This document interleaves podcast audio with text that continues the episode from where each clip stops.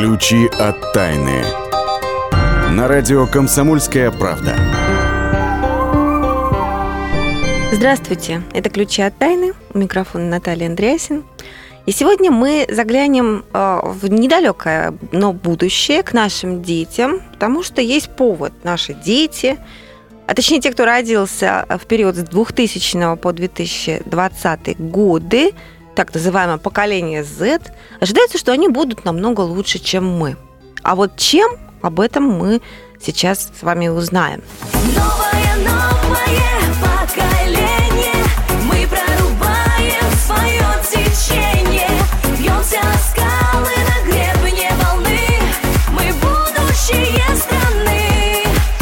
Мы будущее страны, цитирую я прозвучавший только что фрагмент. А, да, и удивляюсь, потому что обычно принято говорить, что нынешнее поколение хуже, чем предыдущее, ничего оно не умеет, ничего от него хорошего ждать не приходится.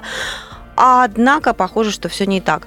Ну, вот Слава Карабатов, мой постоянно соведущий и заведующий отделом науки комсомольской правды, уже в студии и готов порассуждать на эту тему. Слава, привет. Привет, Наташа. С удовольствием порассуждаю. потому что у меня самого есть э, дети, которые принадлежат к этому самому поколению. Я думаю, что и у нас, наших слушателей тоже. Либо дети, либо внуки. Э, какая разница? Вот.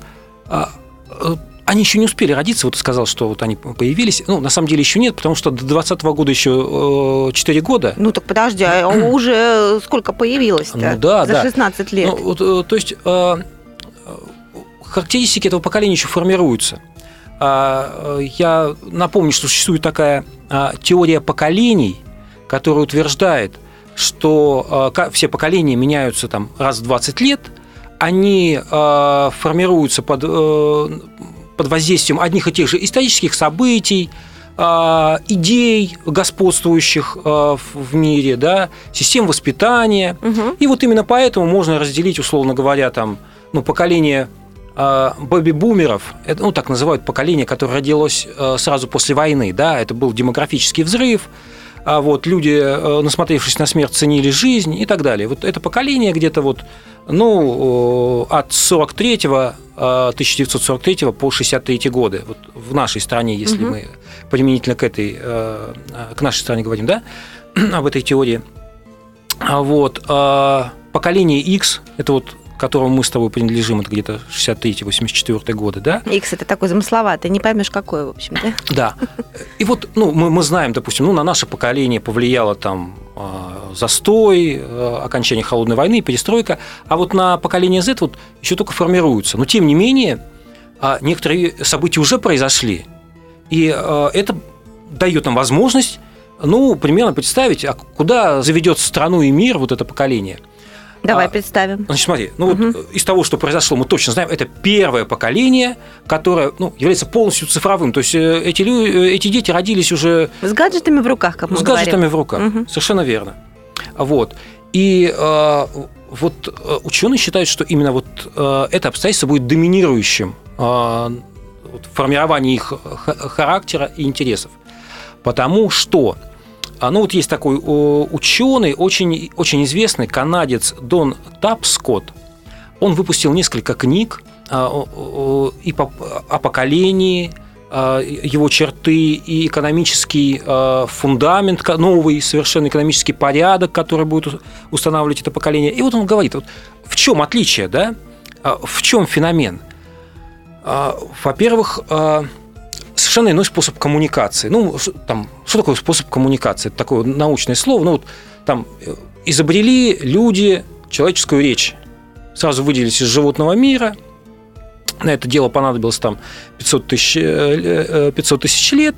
И в итоге, собственно, зародилась человеческая цивилизация. Угу. Это а, Дальше там книга печатания, это значит, начало индустриальной революции, ну и так далее, и так далее, и так далее.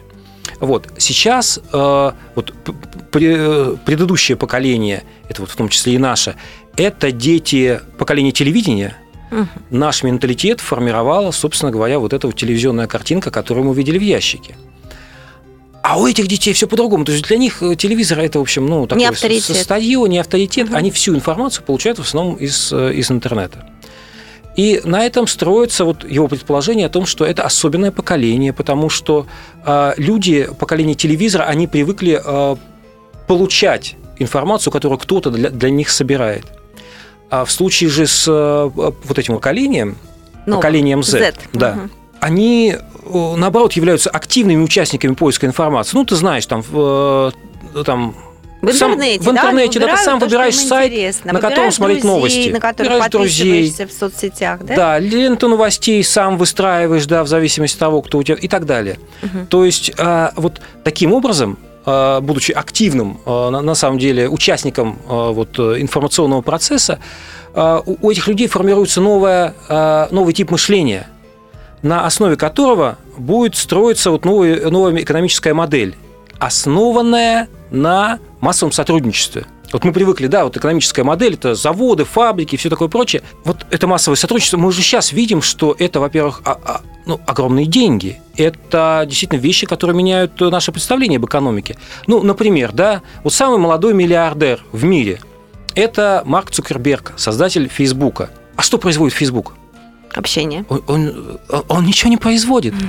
Это мы производим э, контент, весь контент, который находится в Фейсбуке, производит никто иной, как пользователи.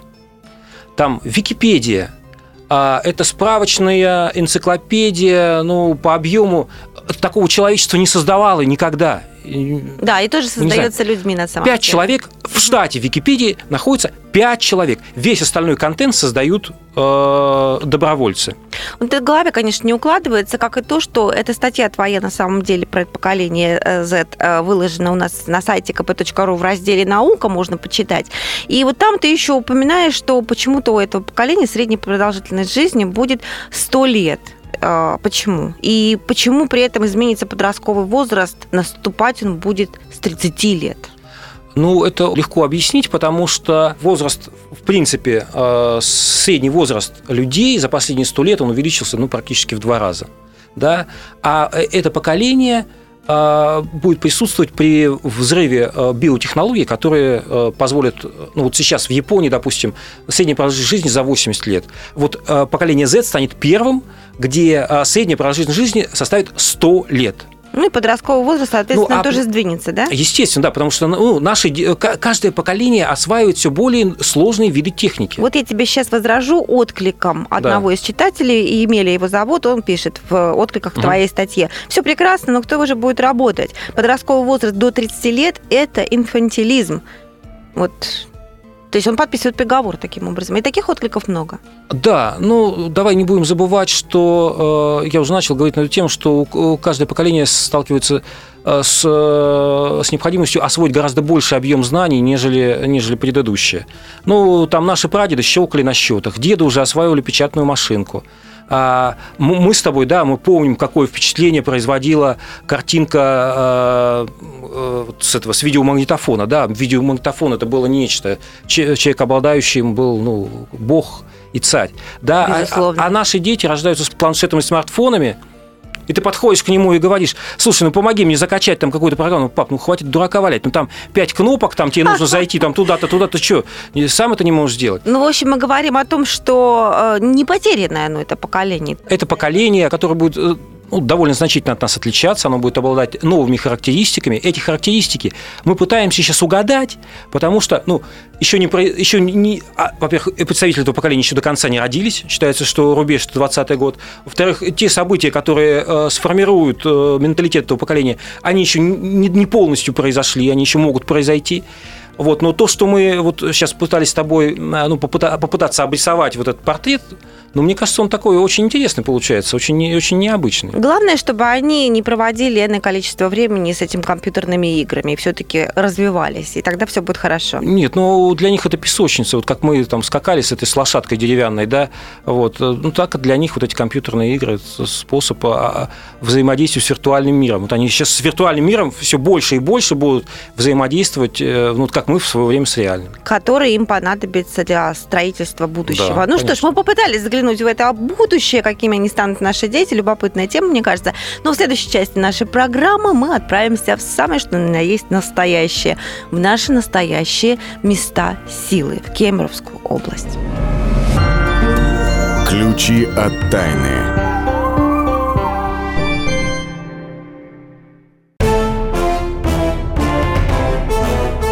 Товарищи солдаты и офицеры российской армии. Полковник Баронец разрешает обратиться. Звоните и задавайте накопившиеся вопросы. Угроза НАТО, жилье для военнослужащих и перевооружение России. Обо всем этом Виктор Баранец знает лучше других. Программу «Военный ревю» слушайте по будням с 5 вечера по московскому времени.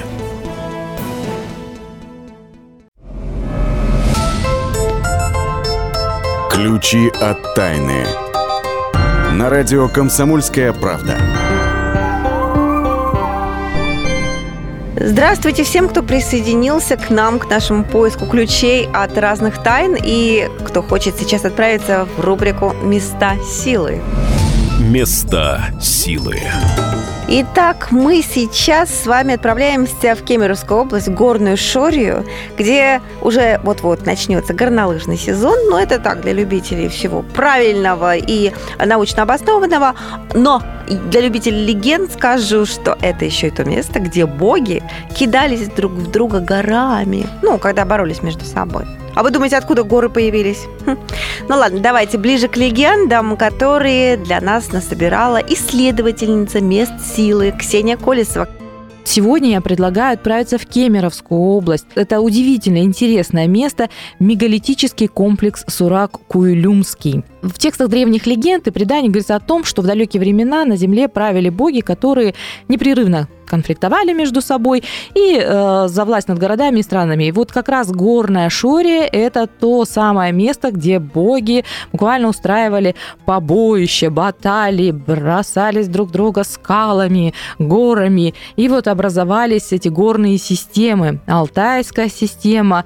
И вот здесь, в труднопроходимой тайге, а сегодня уже, в общем-то, и можно э, достигнуть этого мегалитического комплекса, вот находятся такие чемоданоподобные, большие, больших размеров каменные глыбы, они сложены рядами, а, и где-то они, конечно, валяются и в хаотическом таком а, порядке, но где-то они прям такие образовывают стены, сложенные из огромных-огромных глыб.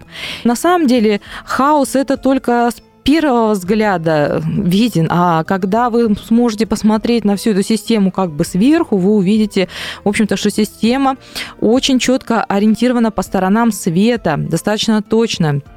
И, в общем-то, предполагается, что здесь э, была такая некая или обсерватория, или целое большое производство чего-то, чего мы сейчас не можем понять, что, что там производили, но похоже на какие-то, вот, знаете, производственные такие, что ли, помещения. Ученые также обнаружили, что в этом месте стрелки всех компасов стали отклоняться и, э, или замирать, например, в несвойственных таких э, делениях. И э, после долгих обсуждений обсуждений выяснили, что Здесь как раз накапливается энергия, идущая из земных недр. А многие гиды, проводники подтверждают, что здесь действительно а, не случайное место, а место тектонического разлома земной коры. И, вероятно, вот здесь как раз э, собственно есть магнитное поле. Так или иначе, а, масса легенд э, связана с этим местом. Изучала это место и Блаватская, известный эзотерик, и э, считала, что здесь жили лемурийцы, и это огромные люди, которые с помощью силы мысли передвигали Э, большие камни и могли построить сооружение только думая или направляя взгляд и мысль вот на эти камни.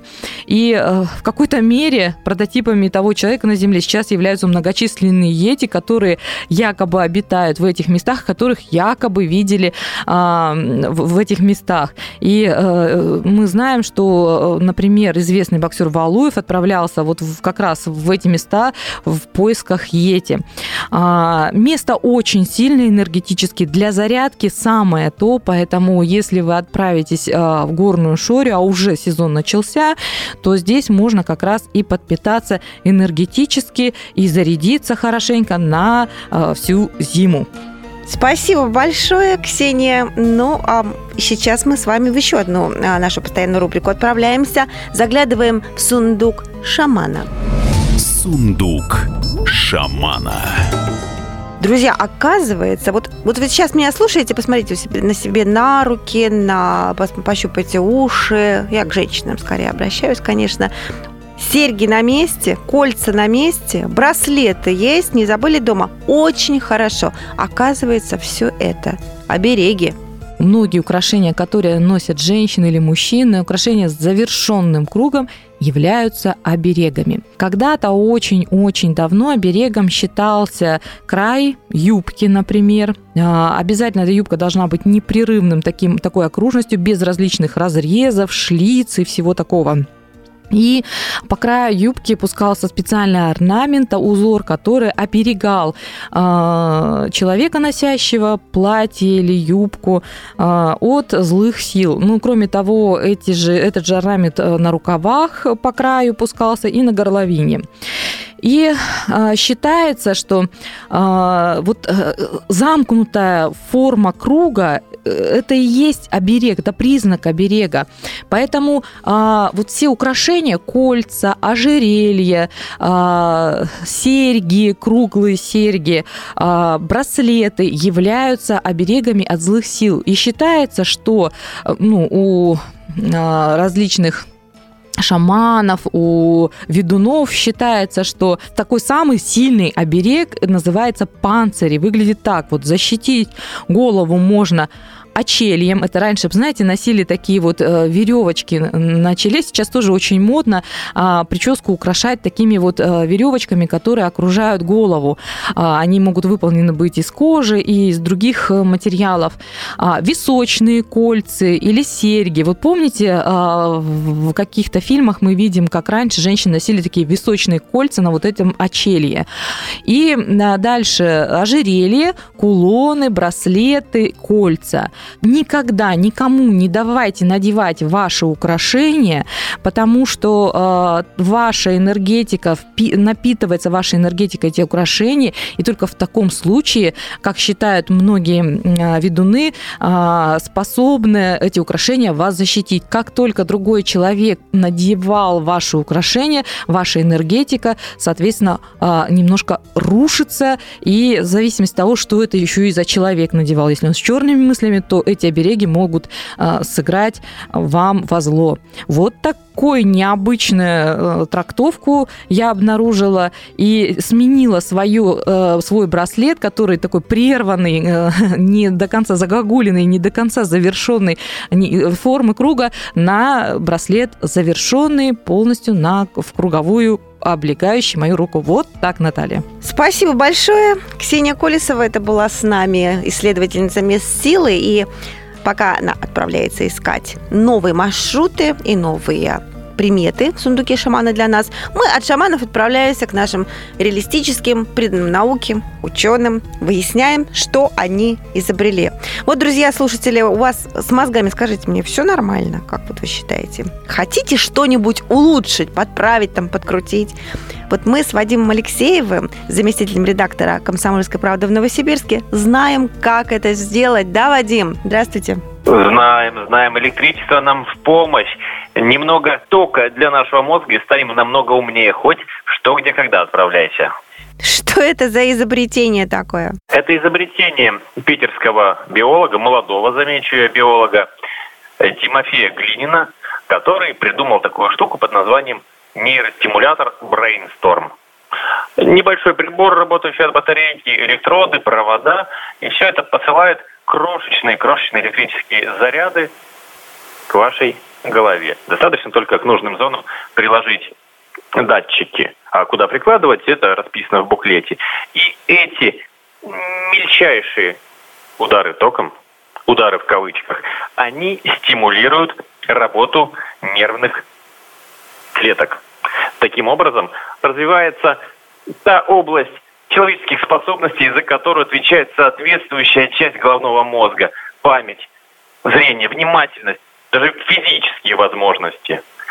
Ученые рекомендуют минут 20 в день, и все будет отлично. Станешь умнее, станешь внимательней, способней и сильней. Хотя лучше бы все-таки естественным путем как-то э, регулировать свой мозг, подкручивать, не правда ли? Как сколько эта штука стоит, если она уже изобретена? На самом деле штука как средство для улучшения здоровья существовала и раньше. И ученые пользовались ею, чтобы помочь от депрессии, хронической боли и так далее. А вот средство именно для стимуляции способностей э, изобретено только-только. Опытный образец э, появился ну, в прошлом или позапрошлом году. Э, молодой ученый вместе со своими товарищами запустил краудфандинг. Это когда желающие сбрасываются деньгами, чтобы потом помочь проекту и получить его в подарок. Так вот, люди прислали в четыре раза больше денег. И теперь создатель им раздаст э, подарки либо по дешевке, либо совсем безвозмездно, а желающие смогут купить примерно по 8 тысяч этот прибор и становиться умнее. Но я все-таки советую вам э, улучшать работу мозга какими-то естественными способами, один из которых, об одном из которых расскажу в начале четвертой части нашей программы. Это будет результат исследований европейских ученых. А буквально через несколько минут в рубрике «Почемучка» с Владимиром Логовским, нашим научным обозревателем, мы так или иначе продолжим разговор о мозге, который дико страдает, оказывается, от пробок. Пробки грозят нам болезнью Альцгеймера, но еще до кучи аппендицитом. Вот каким образом это все взаимосвязано, будем выяснять через несколько минут. Ключи от тайны. Разгадать планы Владимира Путина не под силу даже западным спецслужбам. Но я, Эдвард Чесноков, знаю, чего хочет наш президент на самом деле. Каждый четверг вместе с вами в прямом эфире разгадываем мотив очередного поступка Путина. О чем думает и что планирует Владимир Владимирович. Слушайте и звоните в программу «Вождь» по четвергам в 20.05. Время московское. Ключи от тайны. На радио «Комсомольская правда». Ну вот, друзья, с нашими ключами в порыве поиска ключей от тайны мы с вами добрели до нашей рубрики «Почемучка». Почемучка. Дышите глубже, товарищи. Какую тему мы для вас нашли? Дышите глубже, но не в пробках, потому что пробках, если глубоко дышать, заработаете аппендицит. Дышите, не дышите. На что жалуетесь? На мышей. Мышите, не мышите. Все ясно. Ну вот, звериному доктору все ясно, а нам нет. И поэтому, чтобы разъяснить нам, что к чему, в студии уже появился научный обозреватель «Комсомольской правды» Владимир Логовский. Здравствуйте. Здравствуйте. Слушайте, ну, то, что пробки вредны, это как бы совершенно очевидно. Газы, выхлопы и так далее, и так далее. Но при чем здесь аппендицит? Сам удивился. Думал, знаешь, уж гадости от этих пробок уже хватает. Ну, я не знаю, там, нервный стресс можно, можно получить, пока стоишь там некоторых местах можно и по часу постоять. Слушай, наши ГАИ старается. Перекрывает просто дорогу. Вот сам я езжу по Кутузовскому, ну, по Минскому шоссе, да? Они включают светофор минут на 40, чтобы, значит, в городе поменьше машин было. Ты стоишь, вот, нервничаешь, нервничаешь, дышишь этими выхлопными газами. Потому что не у всех, не все машины выключают, знаешь, тем более сейчас близко ну, холода, опять же, вот, э, погреться хочется в машине. Машина работает, и ты нюхаешь вот эту, вот эту дрянь, которая портит здоровье. Там угарный газ от которых связывает клетки крови, и тебе не, не, э, легкие ненормально работают. Вот это-то все очевидно, Всякая понимаете? сера, там, которая кислоту создает. Но а выясняется, что нанюхавшись этих газов, ты можешь еще быстрее заработать аппендицит. Вот к этому удивительному вот это выводу пришли канадские исследователи под руководством доктора, профессора даже Джилада Каплана из университета Калгари подняли они зачем-то статистику. Ну, изучали вообще частоту появления вообще такого заболевания, как аппендицит. Угу. А, взяли статистику примерно, примерно за 10 лет. И обнаружили, что тогда, когда э, наблюдается всплеск загрязнения воздуха, э, то вот эти всплески совпадают и со всплесками обращения людей в больницы по поводу аппендицита который лечится, увы, пока всего одним способом. Операционно. Резать безжалостно. Да, да, да. Эм, А почему? А других способов почему-то нету. Может быть, от того, что ученые не знают э, вообще. Единственная гипотеза маловолокнистой э, пищи, вот это забивается вот этот аппендикс, знаешь ли, и, и там что-то происходит такое воспаление. Но почему? От чего? На самом деле это страшное смертельное заболевание. Вот, не, не успеешь вовремя, все, каюк, Перитонит, перитонит и, да, и, и до свидания. И до, и до свидания. Так вот выяснилось, аппендицит связан еще с загрязнением воздуха. И, более того, наблюдается всплеск заболеваемости аппендицитов, ну, естественно, с ростом загрязнения воздуха, который все время растет и растет. А дальше подробности они выяснили, что чем больше в воздухе озона, тем больше аппендицита. Ну, озон, ладно. Э, Машины его тоже вырабатывают, но больше всего вырабатывают это самое, как э, атмосфера сама э, перед грозой, молнией, знаешь, такой воздух. То первый совет, не дышите глубоко перед грозой, когда в воздухе полно озона. Но дальше идет двуокись азота. Надо запомнить такой совет. Двуокись азота. Вот уж выхлопной газ, так выхлопной газ вместе с СО, значит, и, и, и, прочей, и прочей дрянью. Никуда от него не, день- не деться. И вот, такая, вот эта двуокись азота, она э, способствует тому, что люди заболевают аппендицитом. С ума сойти. Вот, Ну, старайтесь не стоять в пробках, что ли, избегать этого, даже не знаю, какой вывод из этого сделать. Но раз уже заговорили про газы, какие еще газы нас, э, нам опасны? Давай повернем немножко не так. Раз мы заговорили о пробках, то чем еще нам могут грозить эти самые пробки? И тут выяснилось, что вообще болезнью Альцгеймера. Представляешь, аппендицит? Мало того, у тебя еще болезнь, а еще болезнь Альц- Альцгеймера.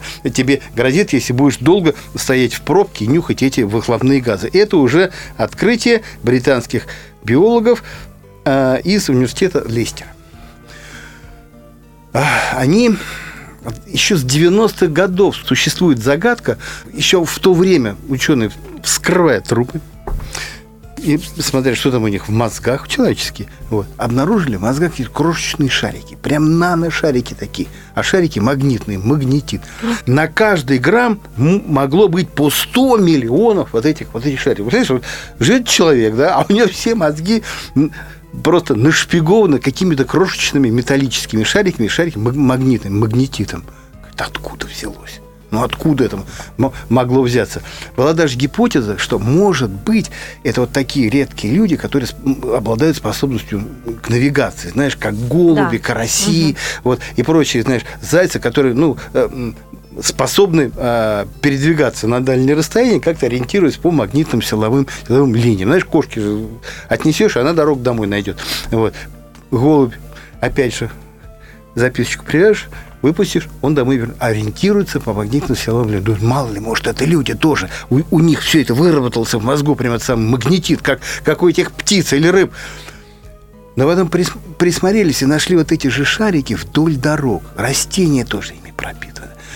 И дальше внимательно посмотрели и уже поняли, что источник этих шариков автомобильное, автомобильное топливо, то есть автомобили, выхлопные газы.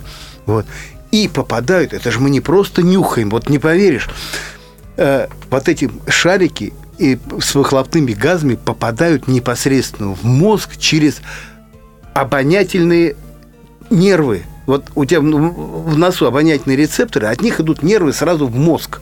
Вот. И вот по, по, этим, по этим нервам сразу в мозг вот эти шарики и, и попадают. И как вот по- по- потом э, выяснилось, что способствует развитию болезни Альцгеймера. Ну, еще раз вывод. Стараться меньше стоять в пробках, если это, конечно, возможно. Хоть не дыши человека. прям, понимаешь? Хоть не дыши. Хоть да. прямо одевай Тем более, противогаз, хоть кислородный- нам кислородный- еще один газ все-таки э, Ну, мы- тут уже полегче. времени осталось, как Зна- раз да, на более или менее оптимистической ноте закончим. Знаю, о чем ты, о чем ты, Да. о чем ты говоришь. Это уже открытие финских э, биологов. А, они э, исследовали болотистые районы нашего, нашего крайнего севера, ну и там и своего крайнего севера, и нашли, что э, там такие есть круги торфа, и вы, и булькают немножко они. Вот. И выяснилось, что булькают они ничем иным, как закисью азота, то есть э, вестякным веселящим газом. И вот они, говорят, вычислили каждый квадратный метр вот этих торфяных кругов, которые тут в тундре испускает по одному целому 0,2 грамма вот этого самого веселящего газа за сезон. А поскольку вот этими такими... То есть, если вдыхаешь, начинаешь сразу... Ну, что-то, ну, типа того, северным жителям-то полегче, до нас-то пока донесет. Но говорят, что если глобальное потепление продолжится, так. вот, а, собственно, вот этот газ стал выделяться в процессе глобального потепления, то э, газу будет столько, что ну, вообще накроет нашу страну. Тут их и накрыло. И будем веселиться, и, и нам никакие э, страшные новости будут ни по чем, потому что нам будет все Будем веселиться 110 лет, поскольку именно столько э, этот газ сохраняется в атмосфере в 10 раз дольше, чем метан. 110 лет веселья! Ну, надеюсь, что оно не будет столь искусственным, и все будет все-таки хорошо, и потепление это тоже не принесет нам таких веселых бед. Извините за такое странное словосочетание. Ну, а сейчас, друзья, будет не столько весело, сколько немножечко напряженно, потому что впереди рубрика темные истории. И на этот раз об исчезновении в США бывшего профсоюзного босса Джимми Хоффа. Темные истории. На радио «Комсомольская правда». Соединенные Штаты Америки. 1971 год. Президент Ричард Никсон помиловал видного профсоюзного деятеля Джимми Хоффа, который был приговорен к 15 годам тюрьмы за подкуп присяжных. К тому моменту Хоффа отбыл почти половину срока – Главным условием освобождения было то, что Джимми в течение ближайших 10 лет не будет заниматься профсоюзной деятельностью. При этом вышедшему на свободу единовременно выплатили 2 миллиона долларов пенсии. Несмотря на данное обещание, Хоффа, видимо, по-прежнему поддерживал контакты со своими прежними друзьями, коллегами и единомышленниками – надо заметить, что среди его товарищей было немало крутых парней, ведь именно Джимми Хоффа по просьбе водителей-дальнобойщиков организовал в Детройте в 30-х годах одно из самых мощных американских профсоюзных объединений. Его неофициально называли «Международным братством водителей грузовиков». Поговаривали также, что Джимми знался с мафиози, продажными полицейскими и разношерстными предателями. Но в июле 1975 года Хоффа бесследно исчез с автостоянки одного из ресторанов Детройта. Перед этим он успел созвониться с женой и раздраженно сказал, что его жестко кинули. Все попытки полиции найти хотя бы тело бывшего профсоюзного босса оказались тщетными. Знающие люди поговаривают, что он покоится под 10-ярдовой отметкой на стадионе Дженс для игры в американский футбол. Ключи от тайны. И сошлись они в чистом поле, и начали они биться. Каждый за свою правду. И не было в той битве ни правых, ни виноватых. Звон стали. Крики поверженных. Самый беспощадный проект радио «Комсомольская правда». Радио «Рубка». Столкновение взглядов, убеждений и принципов. У гостей в студии всегда полярные мнения. Слушатели участвуют и голосуют. Нам есть о чем поспорить. Остро, жестко, жестоко. Программу «Радио Рубка» слушайте на радио «Комсомольская правда». Каждую среду в 18.05 по московскому времени. Ключи от тайны. На радио «Комсомольская правда». Бррр. Это я имею в виду, что на улице очень холодно, глубокая осень, когда холода, организму как-то некомфортно, мозгу тоже, и вот хочется все это как-то подогреть и придать какой-то новый импульс. Наука из холодильника. И вот, В медицинском журнале Lancet, который основан в Англии еще аж в 19 веке, опубликовали исследование очередное европейских ученых, которые выясняли, как простимулировать мозг, чтобы он работал на полную катушку. Да? И выяснили они, что, ну, естественно, ему поможет мозгу, в смысле, глюкоза. Ну, конечно, никто же не будет советовать лопать пирожные и прочие тортики, потому что глюкоза, как говорят ученые, в таком случае быстро э, впитывается, но точно так же быстро растворяется, в отличие от жира, который остается с тобой навсегда. Чем же заменить? И вот эти вот, собственно, европейские ученые в результате исследований публикуют, что очень все просто. Завтрак из отрубей с кусочками фруктов или зерновые мюсли с цукатами вас спасут. Спасут ваш мозг. Вот такие вот у нас а, новости из холодильника. От холодильника. Ну, погоди, ты не, не свои, э, свой холодильник ты не закрывай. Не, не, Есть не, еще другие новости из холодильника а, другого порядка. Вот ты знаешь, почему вот э, э, ты ж покупаешь помидоры, да, хранишь в холодильнике, и, наверное, заметила, да. что они ну, не, не такие вкусные, как вот из нашего детства, когда холодильника ну, не было. Не помню. Не то, чтобы, не то чтобы не было. Но вот... В погребе не хранила. Не, не, ну я просто в деревне жил, у нас а, помидоры были под боком, в холод... ну, до холодильника. Тебе есть чем сравнивать. Дело не доходило. Но вот на самом деле, угу. я замечал, допустим, да, тем более мне было, э, было с чем сравнить. Вот, вот. И вот а, достаточно фундаментальные исследования а, провели ученые, э, биологи из США и Китая. Вот. И они выяснили, оказывается, почему именно э, нельзя хранить помидоры в холодильнике. Почему? А потому что у них портится вкус. Значит, смотри, э, там э, ну, вкус помидора определяется тремя основными вещами. Это ну, углеводами, ну, это уровень сахара, да? Значит, кислотностью, э, кис, ну, самыми различными кислотами и летучие вещества. Вот когда мы э, помещаем помидор в холодильник, вот эти летучие вещества, они куда-то улетают, вот. И а в чем их э, роль? Они играют роль гормонов, вот как ну, для человека, да, гормоны, да, они там определяют там обмен веществ и все такое прочее. И вот эти вот самые вещества летучие, они для помидора э, вот этот обмен веществ регулируют. И вот тогда в организме сеньора помидора начинают, начинают всякие вот ну, нехорошие процессы, там уровень сахара меняется и так далее, и так далее. Ох, вот и вот что. поэтому он вот из такого вкусного, такого сахаристого, мясистого продукта превращается вот, ну, в какую-то водянистую такую вот субстанцию, которую и есть-то не хочется. А можно ли из этого исследования можно. сделать вывод, что не только вкус теряется, но и витаминные свойства? Ну, э, витаминные свойства я не знаю. Э, я тебе могу сказать, что есть способ реанимировать э, сеньора помидора.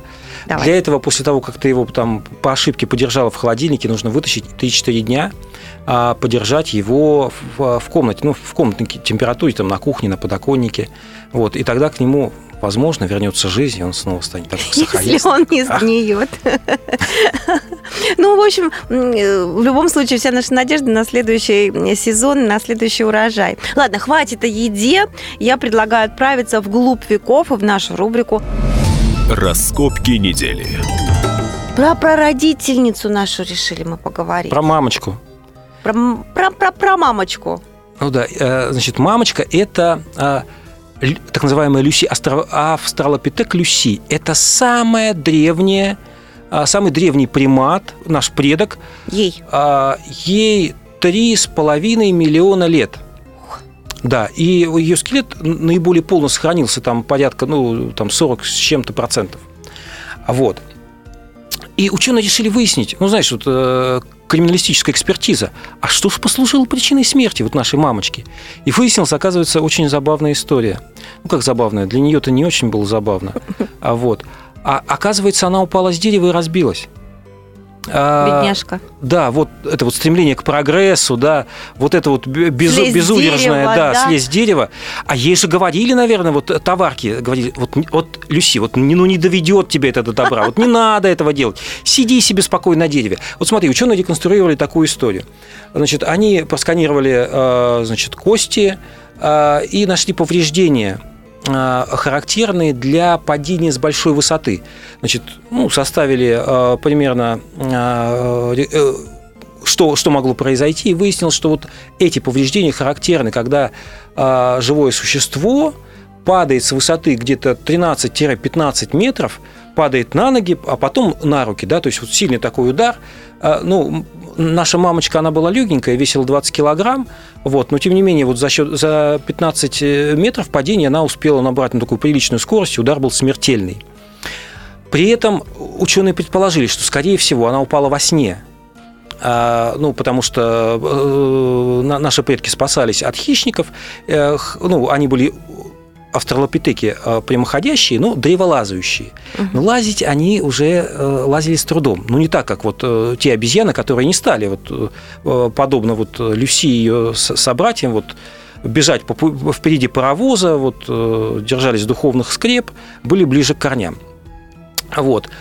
А, и вот эта история говорит о том, что, может быть, э, все-таки, э, когда мы говорим, что вперед, светлое будущее, все-таки нужно туда идти, но немножко так это оглядываясь назад, как бы чего не случилось. Как бы не свалиться с того Как самого бы не свалиться дерева. с того самого дерева, от которого мы все уходим и уходим. Да-да-да.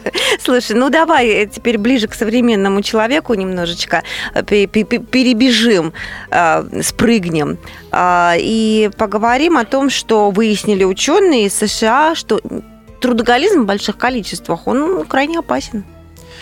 А, ну, смотри, они изучали э, вот эту возрастную категорию, которая вот грозит применительно к России отмена пенсии, да, пенсионный возраст сдвигают там с 60 там, на какой-то определенный промежуток времени.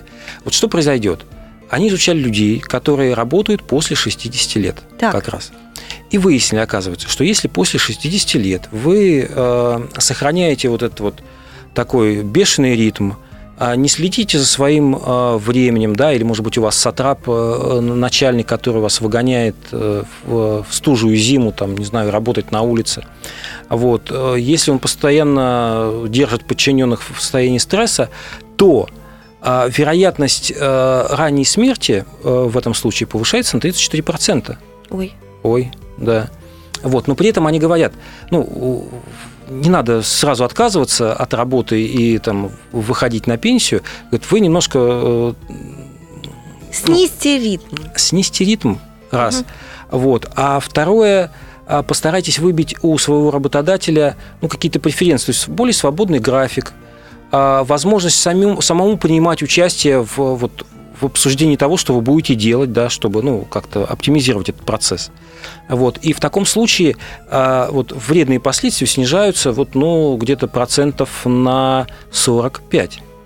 Ну, отлично. Да. Мне кажется, это хороший а, совет. Ну и у меня напоследок тоже совет, он будет, как всегда, музыкальным. Э, и, наверное, тоже напрямую касается людей в возрасте. Помнишь, как в той рекламе? Ой, спина! А дальше идет реклама медикамента, которым угу. нужно спинку помазать, и все прям хорошо, и ты бежишь в возрасте 78 лет на дискотеку. Нет, можно лечиться, оказывается, музыкой. Как мы уже выясняли, первым лечить музыкой, э, лечебные свойства музыки выяснял и изучал аж Пифагор, который считал, что это массаж такой клеточный, да, но кроме Пифагора и многие другие умные э, древние товарищи, например, греческий врач Эскулап лечил музыкой больных радикулитом, но никак не абы какой музыкой, а именно игрой на трубе. В общем, если у вас, товарищи, как в той рекламе... Труба. Да, со спиной особенно.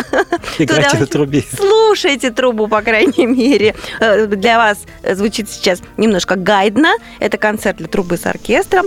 Но не будьте здоровы, не болейте. Хороших вам новостей на всю предстоящую неделю. До следующей встречи с нами. А, мы с вами пока прощаемся. Ярослав Карабатов. И Наталья Андреасин. Счастливо. Всего доброго.